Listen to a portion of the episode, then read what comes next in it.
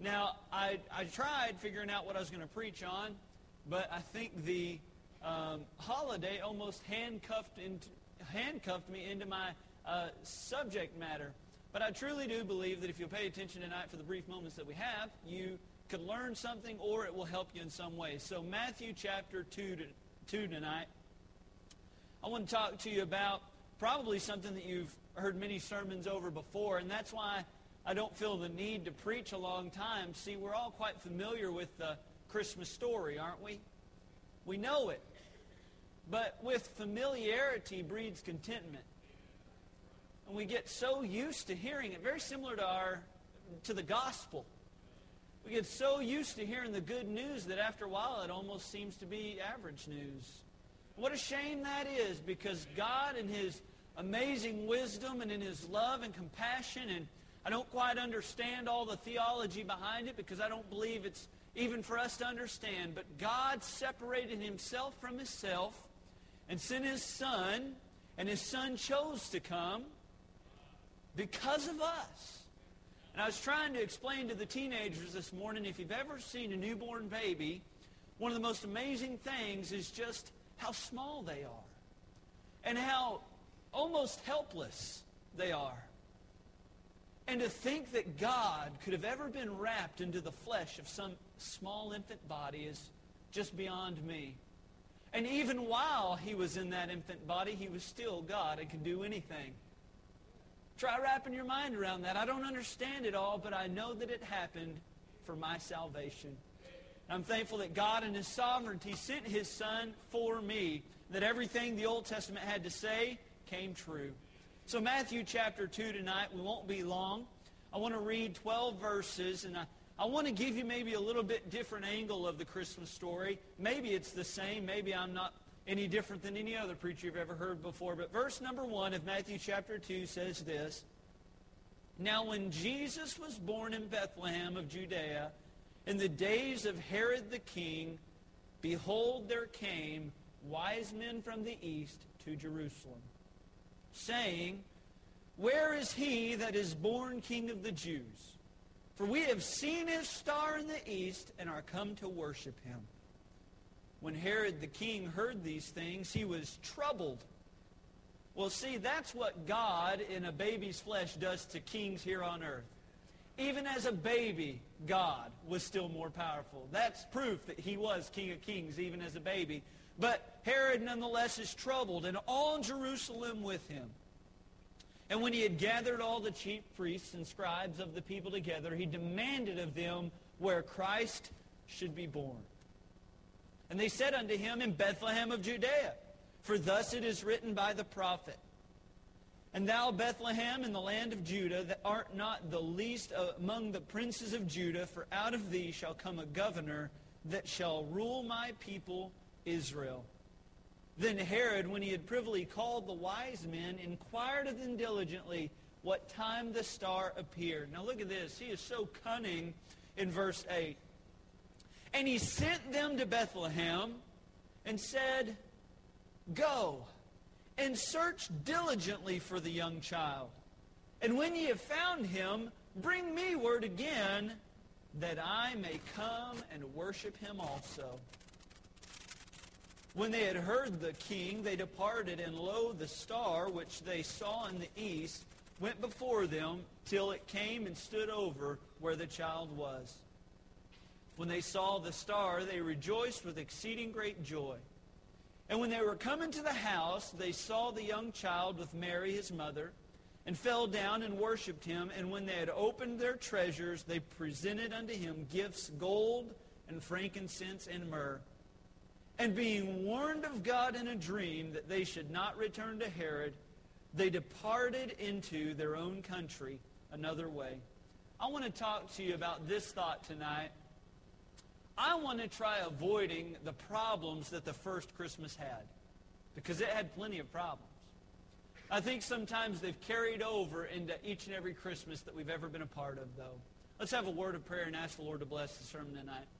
Father, I pray tonight that you'd please bless the message, not because of me, but because of this book. Because your Son deserves all the glory and honor that he can have. And Lord, I'm just trying to do that tonight. I'm trying to preach the word truthfully and honestly, not trying to manipulate it in any way, but I'm trying to present it in a way that people could clearly understand and that your spirit could begin to work in lives as a result of it. Father, I pray that the preaching of the cross and your Son Jesus would be powerful tonight. I'm praying that everyone in here would decide now to be a doer of the word and not just a hearer only. Father, please give us your spirit tonight, I pray. In Jesus' name, amen. For some reason, I just don't think the Christmases we have are what Christmases should be like. I mean, we have a lot of nice things. In fact, I am utterly amazed and almost stunned at how much we have on Christmas. I went to a Christmas last night, just one, and I watched a tree not be big enough to have presents underneath it. But that's no longer the truth in our houses, is it? Presents don't just go under the tree. They circumnavigate the tree. They almost tower over the tree.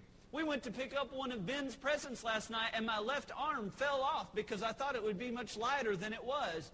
You see, we're not hurting for things here in America. And by no means tonight am I trying to say that we should not give gifts or that gifts are not good, because I'm thankful God's placed us in this land and the blessings that he's given me, that I can give my wife something nice and I can give my daughter something nice. God has blessed us tremendously, and I'm not here tonight to make you feel guilty for gift giving or receiving. But I just think we have some problems in our Christmases. Some of these problems are the fact that people who enjoy the vacation days that Christmas break has to offer, but refuse to call it Christmas break.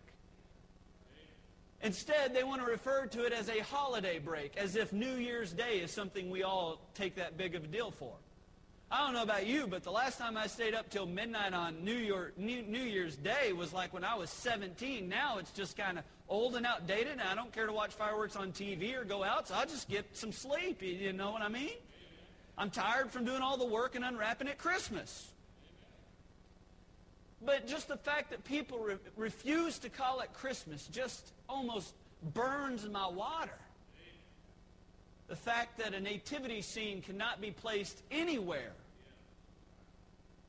And it's not the government's place to have nativity scenes. The government, that's the reason we came to this land, was religious liberty. I want to point that out to you. But I am still offended that my nativity scene cannot go anywhere I want it to go. I'm offended at the fact that people would choose to try removing Christ's name from anything in this season. And one of the things I'm most offended about is how one fat, jolly man took the place of my beautiful Savior. I'm offended. But you know what? I'm not offended at the world. I'm not mad at them. Why should I expect them to reserve a place for a God they know nothing about? I'm mad at me. Because sometimes Christ isn't the forefront. Sometimes it's the travel plans. Sometimes it is the shopping. And I believe if we were all honest with one another, we would say, and even have to admit, that sometimes the little baby Jesus isn't the prominent thing on Christmas. I'm not mad at the world, I'm mad at me. See, there were some problems with the very first Christmas. I want to point out to you a few of them this evening. First of all, the first problem was a forgotten birth. Look in verse number 1 of chapter 2.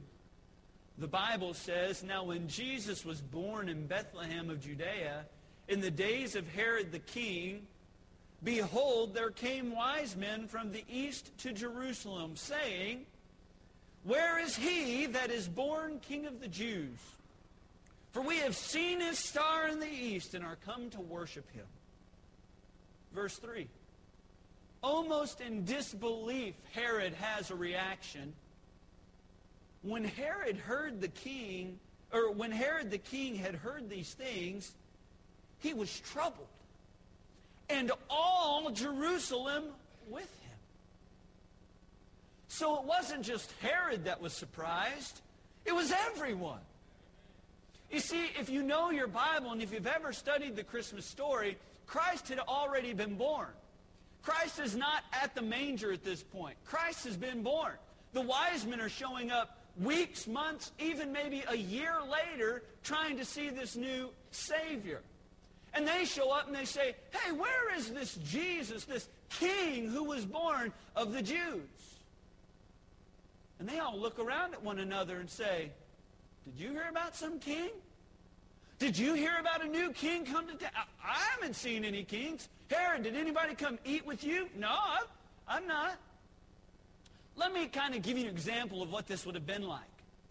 This would be like you going to work one day, and you go and you're making your normal route to work. You open the door, you get out, you get out of your car, you walk on in, you go into work, and you walk through the reception area, and there at the reception area, you see someone dressed really nice, waiting with a briefcase by their side.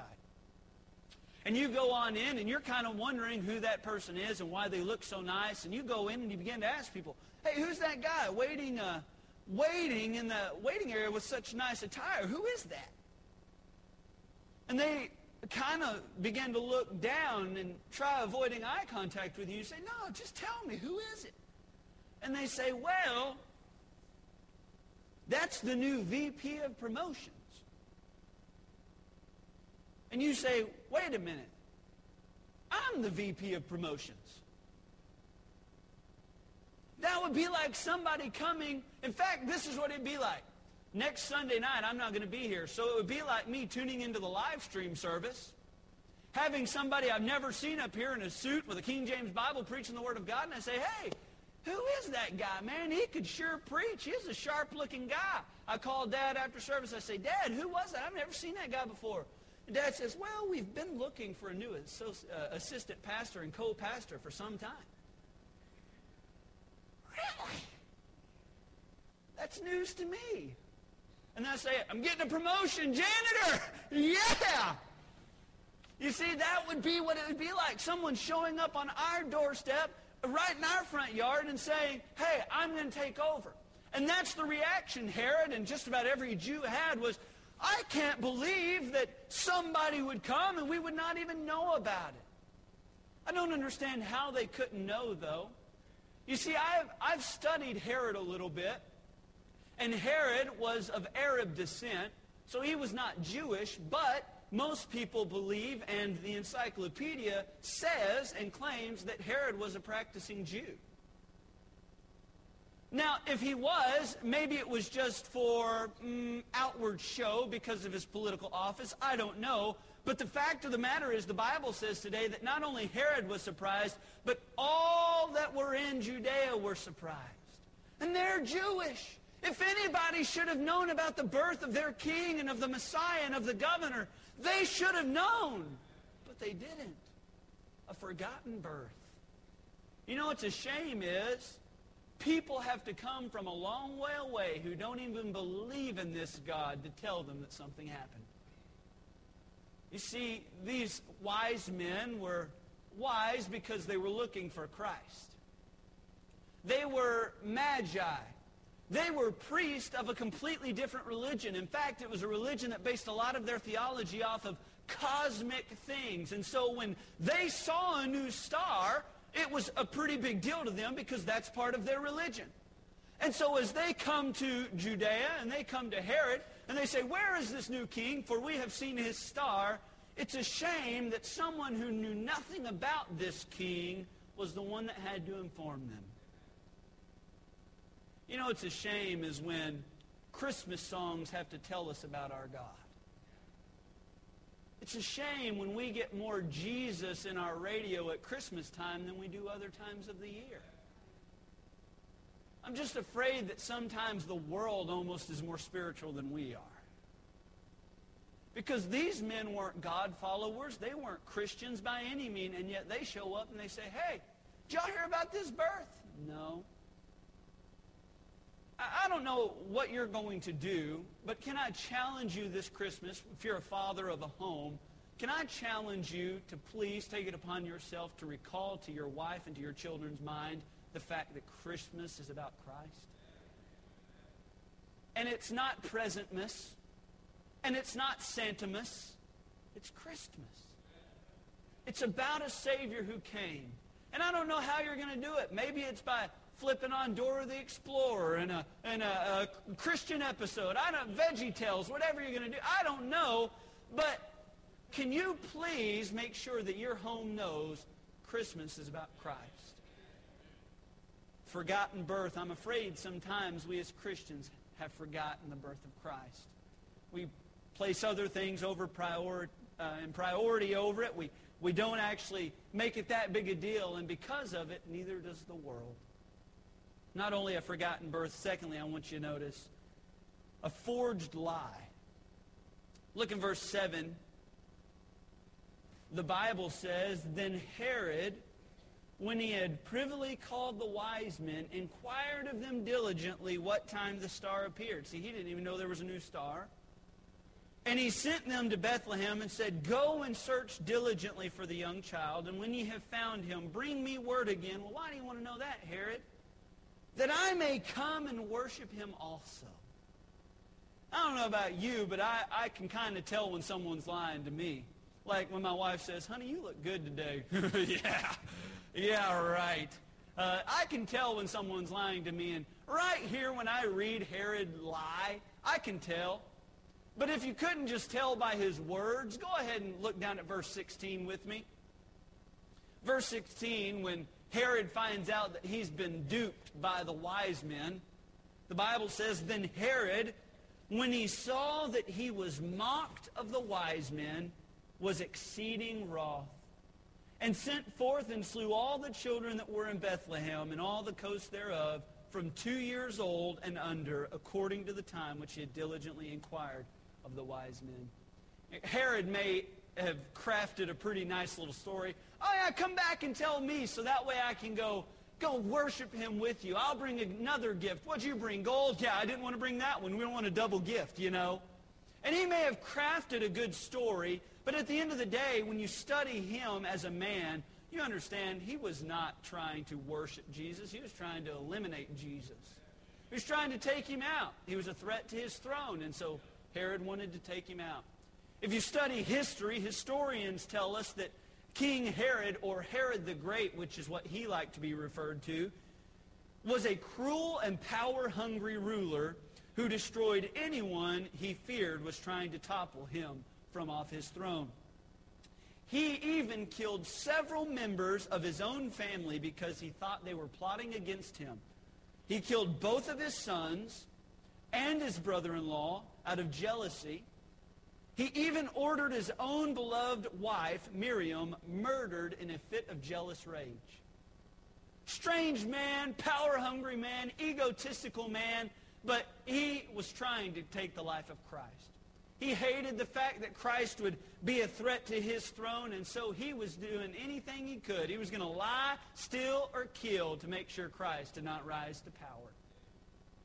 History teaches us that about Herod, but if history has taught us anything about this world is they hate Christ. And even around a Christmas season that really is almost impossible to completely eliminate Christ out of, for the very holiday bears his own name, it's almost like they say, oh, it's okay for you to believe what you believe on this day. But if history has taught us anything, it ought to be that they don't like Christ. They never have liked Christ, and they never will like Christ. Around Thanksgiving, my wife begins to get a bug. Not a sick bug, but it's an annoying bug. It's a bug where she turns on her radio to Christmas music. And this year it was about a week earlier than Thanksgiving. I'm like, it is like 95 degrees outside, and I'm listening to I'm Dreaming of a White Christmas. It's like, it's going to be a sauna on Christmas if things don't get right. And she's all out there. She loves that Christmas music. And one day I got into her car, and she usually doesn't tell me because she knows I'm not a huge, big fan of Christmas music, so... I get in her car with her, and the radio comes on, and it's some Christmas song. And I look over at her, and she goes, a week before Thanksgiving. And so she's been listening to it for some time. And I don't, there's some annoying songs. in Christmas music. You just can't make up words so they fit in a song. You know what I mean? But there's annoying songs. I'm not kidding you. My wife and I heard a song about texting me Merry Christmas. And it was the dumbest thing I've ever heard. It said a call is too old school. A Skype just won't do. A tweet won't get it done. I want a text from you. In the song, they were like, I hope you send the right emoji, which is a smiley face. It's like, what? What happened to greeting cards, man? What happened about putting money in the greeting cards? Have you transferred any cash by text message lately? That's the whole song, stupid.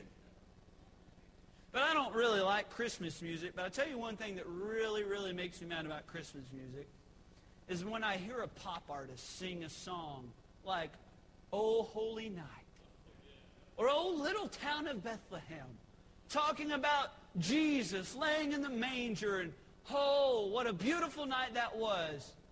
When over on another station, they're singing about bars, breakups, and a bunch of other stuff I don't want nothing to do with.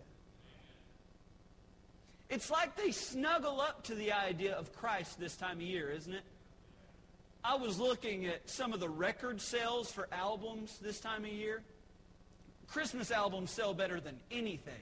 It's like if you can't sing, make a Christmas album because people are generous and will buy it. But it is absurd. It's like when somebody wants to resurrect their career, they just go produce a Christmas album so people will buy it. And those people don't know nothing about Christ. They know nothing about the impact he can have in a man and a woman's life. They know nothing about the Savior they sing. It's just a shame. Can I encourage you, though, this season? When this world's trying to snuggle up to the idea of Christ, you make sure you have a firm foundation on what it meant when he was laying in that manger. And it wasn't just a silent night that was beautiful. The night could have been ugly as all get out. It was the baby that was beautiful. It wasn't just the town of Bethlehem, because the town of Bethlehem had very little to do with everything. That baby's what it was all about. And as they sing their songs they know nothing about, make sure we in our hearts know that Christ was the reason for all those songs. And every time we sing one of them, may we be very aware and cognizant of what we're saying. I just feel like people in this world are forging a lie like, oh yeah, Christ, okay, when 11 other months out of the year they hate him. And they don't want us to talk about him, but they can sing it just to get it on a Christmas album. It's absurd. And not only that, and I'm getting angry now. See, that's not good. You're not supposed to preach in the flesh, but I do it pretty often. That's not a good thing. Thirdly, I want to point this out to you. And we're almost done. I want to show you a friendly enslavement. I'm afraid this is where a lot of us fall. Look in verse number 8. The wise men came with the most pure motives and intentions, but in verse 8, Herod almost hires them. The Bible says, and he, that's Herod, sent them to Bethlehem and said, Go and search diligently for the young child. And when ye have found him, bring me word again that I may come and worship him also. Now the wise men don't really know it at this time, for God tells them later. But they're making a deal with the devil right now. And they're saying, oh, yes, okay, Herod, we'll bring you word again. And later God has to tell them, guys, don't go tell Herod about that. He doesn't want to worship Christ. And it's just so strange to me how quickly these men, with the best of intentions, they're the ones trying to come and bring worship. They're the ones bringing the gifts. If you will, if you'll allow me the liberty, they are the protectors of Christmas. And yet, for just a moment, it's almost like they begin working for the man who's trying to destroy it. It's a friendly enslavement. You see, they're not even aware of it. At this time of Christmas, we are showered with gifts, aren't we not? We are showered with just, it's unbelievable how blessed we are in this nation. I mean, people struggling to eat, and we've got thousands and thousands and thousands of dollars for our children, and we don't even need any of it. That's the thing. We sit down to make Christmas lists, and we have to think. What a sad thing. But every commercial screams, this is what you need. Every car commercial comes on. Like, I'm going to go out and buy a car for Christmas. I'm going to go in debt for 7 years. Somebody got hit back there. Like, I'm going to buy a car for 7 years because I'm in a giving mood. But every commercial, oh, it's the deal of the year, special discount. And if we're not careful, we as the protectors of Christmas can fall enslaved to what this world does. Almost unawares, we begin to work for them instead of work for God. You see, we are supposed to bring worship. We're supposed to bring our best. We're supposed to bring all. We're supposed to tell our children. We're supposed to teach them. We are the ones. We're the protectors of Christmas. And yet, sometimes do we not get a little more involved in the worldly things of Christmas than we do the spiritual things? I'm just afraid that every once in a while we just need a reminder that tells us Christ was the reason. And really, all the other stuff's tradition. Just plain old useless tradition. And I was able to eat some good food today. I was able to have a good time last night, eat some good food.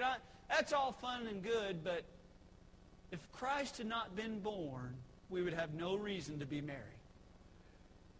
There would be no merry Christmas. There would be no merry living without Christ in that manger. And I just believe we need to remember what the reason for it was. Now, I'm not a very intelligent person, so I find very simple things interesting. I need help understanding a lot of things, so I find when people keep things simple, it just makes it easier on me and it's more impactful for me. Years ago, I was shown this, I don't know what to call it. I was shown this thing, and it really made an impact on me. Because the whole time you're wondering what's going on, and there's no real point to it. And at the very end, it's like they hit you with this tremendous point. It's a Charlie Brown Christmas. Y'all ever seen that movie? It's a great movie. If you're not aware or familiar with the story or the plot, basically what happens is Charlie Brown's trying to remember what Christmas is all about. He's trying to find the real purpose and the meaning for Christmas. And like Charlie Brown, being smart, he goes to all of his friends who are his same age to find the answer. That's what my teenagers do too often. They go to their friends to ask for help. Oh, bad idea. But Charlie Brown goes to all his friends and says, what do you think it's about? And I believe Charlie Brown almost becomes hurt and depressed even by the answers he's getting and the reactions that he's getting. See, everybody seemed to be more involved with the getting of presents and the production of the play. And nobody seemed to have any genuine motives for what Christmas was really all about. But at the very end of that movie, it has one of the most impactful parts that I've ever seen in any movie, including the Disney ones. It's when a little boy, one of Charlie Brown's friends, a very quiet friend, but Lionel steps up and he goes on to tell Charlie Brown what Christmas is all about. JT, do you have that for me, bud? We're going to watch that tonight because they say it better than I could ever say it.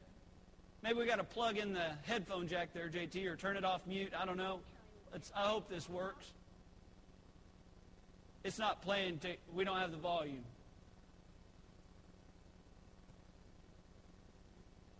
Isn't there anyone who knows what Christmas is all about? Charlie Brown, I can tell you what Christmas is all about.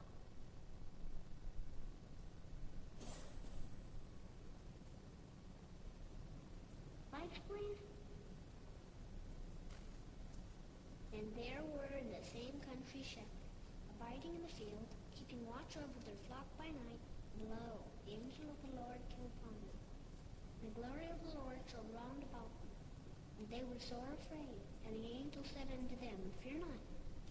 For behold, I bring you tidings of great joy, which shall be to all people. For unto you is born this day in the city of David a Savior, which is Christ the Lord. And this shall be a sign unto you. You shall find the babe wrapped in swaddling clothes, lying in a manger. And suddenly there was with the angel a multitude of the heavenly host praising God, and saying, Glory to God in the highest, and on earth peace, goodwill toward men.